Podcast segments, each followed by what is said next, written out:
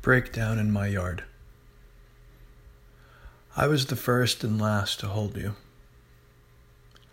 I could not leave you, my intention's true. I tell myself you knew that as I scooped you into my hand. Shh, small thing.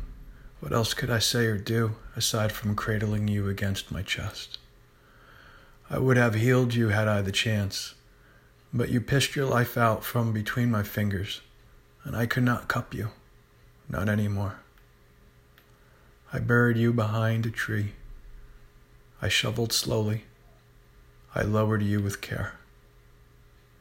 I went inside my house, hid in the basement, beside the washer and dryer, fingers sticky with piss and dirt, and sobbed over a sparrow, and sobbed over my father and sobbed over my dog.